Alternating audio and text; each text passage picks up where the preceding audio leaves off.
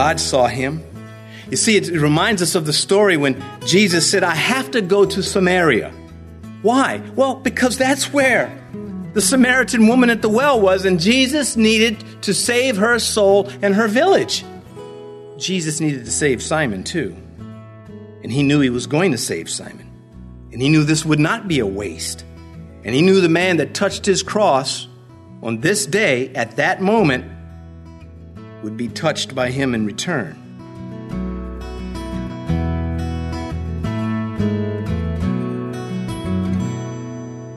This is Cross Reference Radio with our pastor and teacher, Rick Gaston. Rick is the pastor of Calvary Chapel, Mechanicsville. Pastor Rick is currently teaching through the book of Genesis. Please stay with us after today's message to hear more information about Cross Reference Radio, specifically how you can get a free copy of this teaching. Romans chapter sixteen is where Pastor Rick will start today. He'll be continuing his study called Simon the Cyrenian, a good day to be African. In Romans sixteen, Paul says, Greet Rufus, chosen in the Lord, and his mother and mine. He said, well, this Rufus was a pretty common name back then. Yeah, but the Holy Spirit is linking it, connecting it. Mark knew his readers who were Roman primarily. He wrote to the Roman thinking, to the Roman mind, to the Christians dispersed under the influence of Rome. The Holy Spirit knew that when Mark was told or impressed to write these names, that he would use it again. This is going to resurface, he said. I will use this later in Scripture.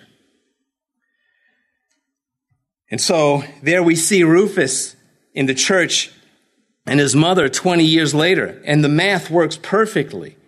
A young mom, twenty years later, no problems with that. But back to this complexion. It was the dark skin that awarded him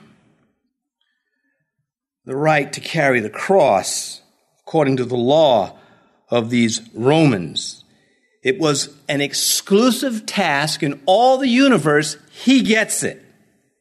Without that, without this complexion, he would have missed the moment. Wouldn't have been his. Critical selection. Why is that? Well, when they were leaving the courts and on their way to Golgotha, Jesus was physically spent as stated. The centurion knew he wasn't going to make it. He already knew. You see, the other two, they had their breakfast. They weren't scourged that night. They had been sitting in confinement. They had their breakfast and off to the cross they went. The Lord was up all night. He was abused physically and severely. Just the Roman scourge was enough to strike fear into anyone. Forget about the cross. That just makes it worse. But the scourge, if you're just going to give me the scourge, that's something to tremble over. And so the centurion knew he wasn't going to make it. So as soon as he stepped out and looked into the crowd, he said, I need to find somebody to carry this cross for this man. I'm not going to carry it. My soldiers are not going to carry it. The cross was a shameful thing. And he couldn't have a Jew carry it either. And so they compelled a certain man, it says here in our text in Mark fifteen. And this would turn out to be a good day for this African. He didn't know it at the time. Now, I mentioned this was early in the march that he was suddenly seized. Matthew chapter twenty-seven, verse thirty-two, we read, Now, as they came out, they found a man of Cyrene, Simon by name. Him they compelled to bear his cross as they came out.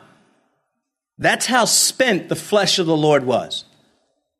And so the centurion, looking for a candidate that he could force to carry the cross less than a mile to Calvary.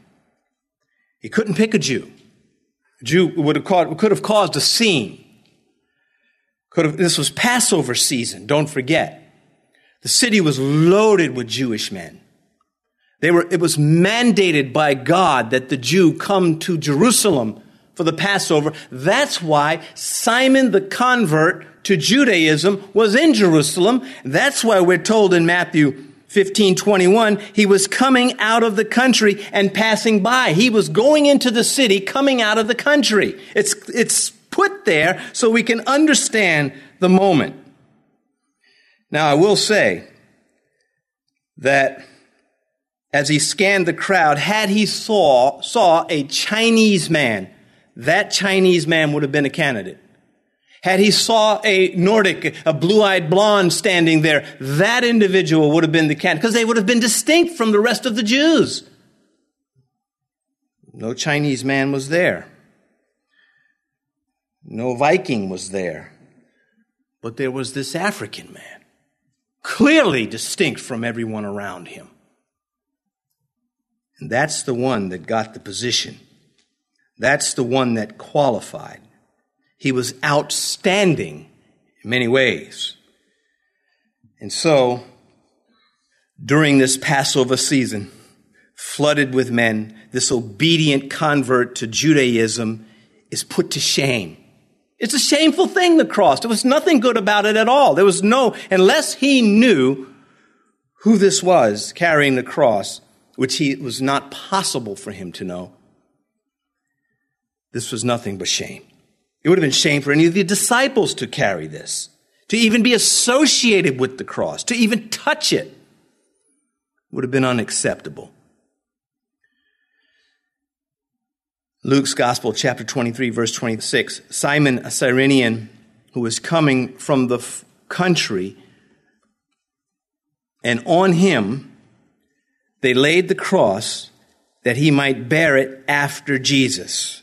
And so he's walking behind the Lord, obedient to Judaism, having no choice. He dared not resist the Roman authority. They would have killed him on the spot. But it's another insight into the man that he's in Jerusalem to be obedient. We find that he is zealous. It sort of reminds us of Cornelius in Acts chapter ten. He too was a convert to Judaism. He was known for his dedication to God and his zeal for the Jew. This was this same type of man in Simon. Now, it's interesting that where Luke says, Simon, a Cyrenian who is coming out of the country, that word there, argos in the Greek, denotes a cultivated field. Remember, less than two months is going to be harvest, celebrated by the Pentecost, the bringing of the first fruits. Was he taking a shortcut through the field? Did he have business there? It's not said. It's irrelevant. Perhaps he had a friend who owned the field, who he was staying with. Jerusalem would have been crowded. He might have been sleeping outside in the field. There would have been almost no room for him to find a place. Even to this day, to get an apartment overlooking the Temple Mount, you will pay big money. And, and the Jews, many of them that own these apartments, they only come once a year to those apartments. But they're so zealous for it, they won't give it up. That's how special Jerusalem is to be in the heart of any Jew who considers himself a child of the law of Moses. And this man was one of those. And so now it's nine o'clock in the morning. He's getting an early start on morning worship. And then as now, the shame that is attached to this specified for us in Acts. Well, first I'll take Hebrews chapter twelve, verse two. Looking unto Jesus, the author and finisher of our faith, who for the joy that was set before him endured the cross, despising the shame. You would think the writer would say he endured the cross despising the pain. Well, the pain is in the shame. To be associated with this object. And so this is what's going through, again, Simon's head. Acts chapter five. So they departed from the presence of the council, rejoicing that they were counted worthy to suffer shame for his name. Well, this didn't belong to this servant. This did not even belong to the apostles. They did not know how yet to suffer shame without the Holy Spirit. This is why oftentimes you find someone who confesses Christ, believes he is the Lord and Savior, is not filled with the Holy Spirit, and is afraid to tell people that I am a Christian, that I love the Lord Jesus Christ, and that I want to tell you about this Savior that is my Savior. They're not filled with the Holy Spirit. Tarry in Jerusalem, you shall receive power. You shall be my witnesses, Jesus said. Going through his mind at this moment when he was picked must have been, how did this happen to me? How did I get selected for this? I don't think for one moment he pieced together what was going through the mind of the centurion, because he identified, Simon identified with the Jews. He was one of them. The Roman, he's not looking at it that way. Life comes at you very quickly. Thank God this happened to me is what he would be saying for the rest of his life once this story was put together. A Roman soldier did compel him to carry the cross, but the love of Christ compelled him to never put it down. That should be how it is for all of us. That is one of the things that struck me going through this for, for me personally, not as a pastor who I want to come tell this to everybody, though I do, but personally. The cross of Christ struck me when I was converted, and I've never forgotten that moment. I never forgot, I have not forgotten when the lights turned on and I saw that I was wrong and Jesus is right. And it's a big right and I had a big wrong. And he made it go away in a snap of a finger. And so Mark tells us, passing by. Passing by, he wasn't going to be part of this. No doubt he was wowed at the sight of this scourged and doomed man who was in agony, who was in desperate need of help. Maybe he said, what a non-hacker. The other two guys are carrying their cross. If you're going to do the crime, then you should be able to do the time. That's how a lot of men think. And sometimes that's right. But you better be careful who you apply it to. He saw Christ. His first look at Christ was on a hard day. It was the worst day so far for the Christ physically. And yet much more pain awaited him. Listen to what John says. John chapter nineteen, verse seventeen. And he, bearing his cross, went out to a place called the place of the skull, which is called in Hebrew Golgotha. Simon had no idea that this was the suffering Messiah of Isaiah fifty-three, of Psalm twenty-two, Psalm sixty-nine, of so many other places in the Old Testament, that all of, of the things that Moses put into the temple were speaking about this person in his relationship to sinners. Not a clue that he was part of the fulfillment of a very grand piece of Scripture, and that this one was what Jerusalem was all about. Way back to the days of Isaac, when Moses was told to take Isaac to Moriah, which would become Jerusalem. And here, here is the crowning moment. He had missed his teachings, his healings, his miracles.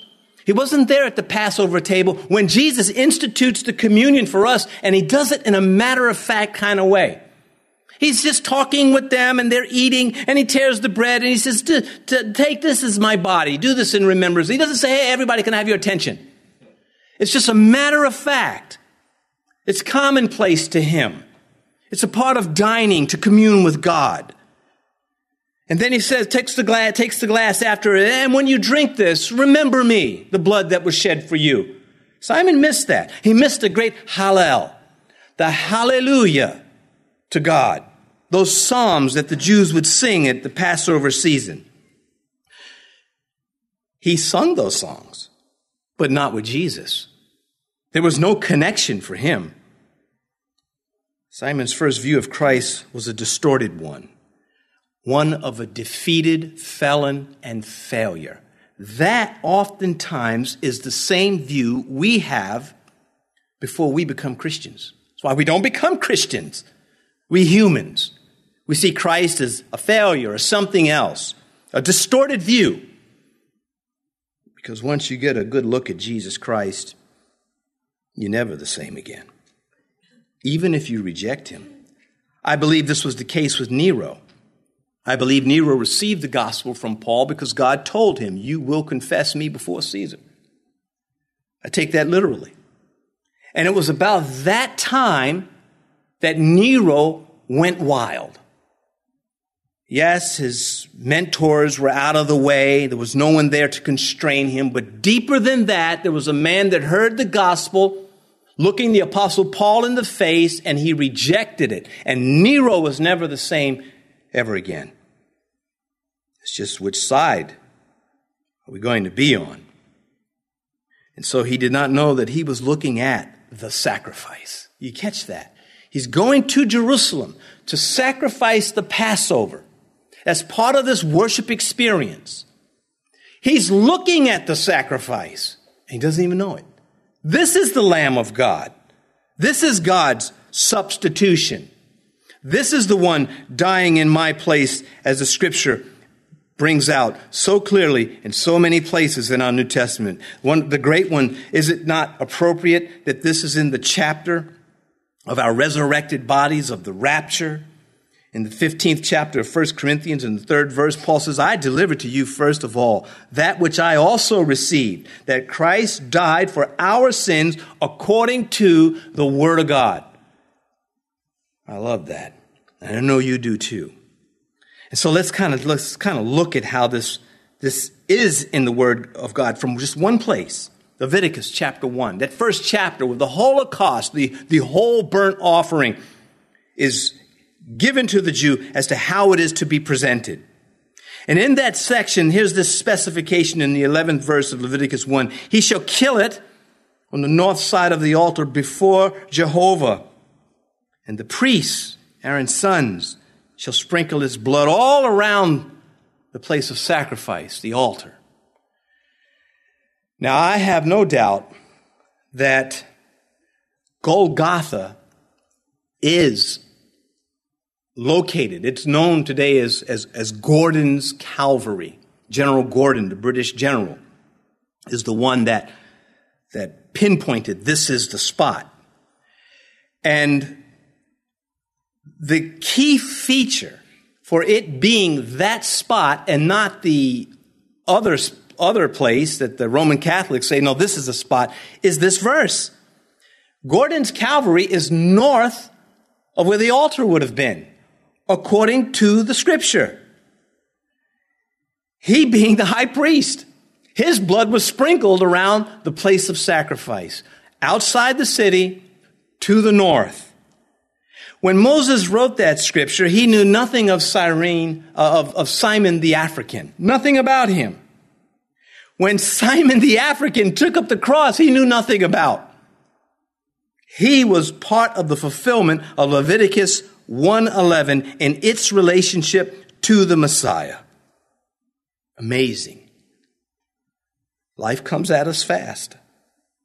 No one can carry the cross of Christ and remain the same. And that is one of the reasons why I also believe that this man, Simon, a Cyrenian, is the same Simon, the Cyrenian, known as Niger, found in Acts chapter thirteen. And again, he is the father of Alexander and Rufus and the mother whom Paul said, your mom and my mom. And so all of this making Simon the conscript, that man who came out from the field that day, who would have bypassed it all, all of it making him into someone else. Again, he almost missed it. It's that close. Look with me again at our text, Matthew fifteen at the bottom. It says, and he was coming out of the country and passing by.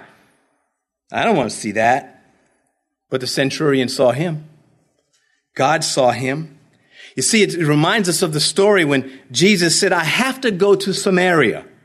Why? Well, because that's where the Samaritan woman at the well was, and Jesus needed to save her soul and her village. Jesus needed to save Simon too. And he knew he was going to save Simon. And he knew this would not be a waste. And he knew the man that touched his cross on this day at that moment would be touched by him in return. Not against his will, but with his will. He knew Simon was obedient. He knew Simon was looking for truth. He knew Simon came out of the religions of Africa. And he came into Judaism. It was, it made much more sense. It was closer to what he knew was the truth. and it hadn't even begun yet. Simon lingered long enough after taking that cross to Calvary, after it was then transferred to the soldiers and Christ was placed upon it. And then after nailing him to this cross and erecting it, and remember, when the Romans crucified, they wanted the public to see it. There was nothing about it that was shrouded. Everything about it was public. It was supposed to be a deterrent to crime.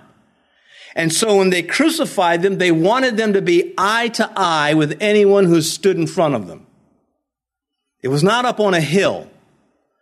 It was in this quarry from where they cut the very stone, probably to build the temple, or at least contribute to its building, certainly to the houses of the city and the roadways and the walls. And so that means he would have not only have heard the words had he lingered at Calvary, and I believe he did, but he would have also caught the facial expressions that went with the words. All of this would have been drilling deep down into him. It would have been getting in there. Touched by the suffering, his humanity was stirred. It might have been one of the reasons why he was passing by. He didn't want to see this. I don't want to see that stuff. I saw it before. It's disgusting. What Romans do with condemned criminals. God didn't let him get away. And while he was touched by the suffering, he was further touched by the sacrifice. How many of us in our past knew about the cross of Christ? And maybe we felt, you know, that's not a good story. But then once we became believers, we had a whole nother view. Everything, everything was sweeter, brighter, more brilliant. Everything reached deeper into to us. When you mention the cross, we perk right up. We understand that it's a cross of Christ, none like it. It's my cross, that's mine. Nobody else's. Get your own. And so he was touched by the sacrifice. As I said, Simon was looking at the sacrifice in Christ Jesus. He was looking at Isaiah fifty-three right in front of him. Isaiah fifty-three, verse three, he is despised and rejected by men, a man of sorrows, acquainted with grief. And we hid, as it were, our faces from him. Is that not Simon walking by, not looking? He's passing by. That little thing put in there by the Holy Spirit to connect to Isaiah fifty-three. A man of sorrows acquainted with grief, and we hid, as it were, our faces. That's what Cain did. He hid from the sacrifice and the blood and the gore. God's holiness flashed out like the flame on the altar. There was no flame at the cross, no physical flame, but there was fire. There was much of it.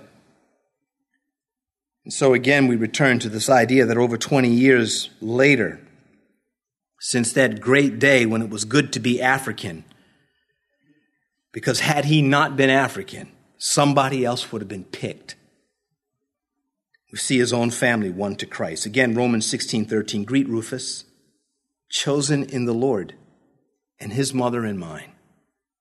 It's, it's so, you know, again, the Bible, when these men were writing scripture, they were writing to other human beings, to other sinners, to other saved sinners, to people who had jobs and who were slaves and who had horrible things, sicknesses and all sorts of problems like we have today. They were writing to each other. They weren't always saying, well, I better say who Rufus is for two thousand years later, so we can all understand this. The Holy Spirit says, I'll take care of that. And he does. Because as he tells us in Ezekiel, I've done nothing without a cause. When God writes a name down, there's something happening. It's for us to find out. And so little did he know that day that he was being identified with Christ's cross. Who, who doesn't want that? What Christian does not want to be identified with the cross of Christ? So much so, we wear it around our neck. We put it on our jewelry. We, we inscribe it on our books. We have it everywhere. The cross of Christ, we want to be identified. That's our identity. That's who we are. That is what has happened to us. It is no longer I who live. It's Christ who lives in me. The Christ on the cross, off the cross, out of the tomb. That's who we are identified with. That is what is happening to this African man. You've been listening to Cross Reference Radio, the daily radio ministry of Pastor Rick Gaston of Calvary Chapel in Mechanicsville, Virginia. Pastor Rick is teaching from God's Word each time you tune in. As we mentioned at the beginning of today's broadcast, this teaching is available free of charge at our website. Just visit cross reference radio dot com. That's cross reference radio dot com. We'd also like to encourage you to subscribe to the Cross Reference Radio podcast. Subscribing ensures that you stay current with all the latest teachings from Pastor Rick. You can do so at cross reference radio dot com or search for Cross Reference Radio in your favorite podcast app store. That's all for today. Join Pastor Rick next time for more character studies right here on Cross Reference Radio.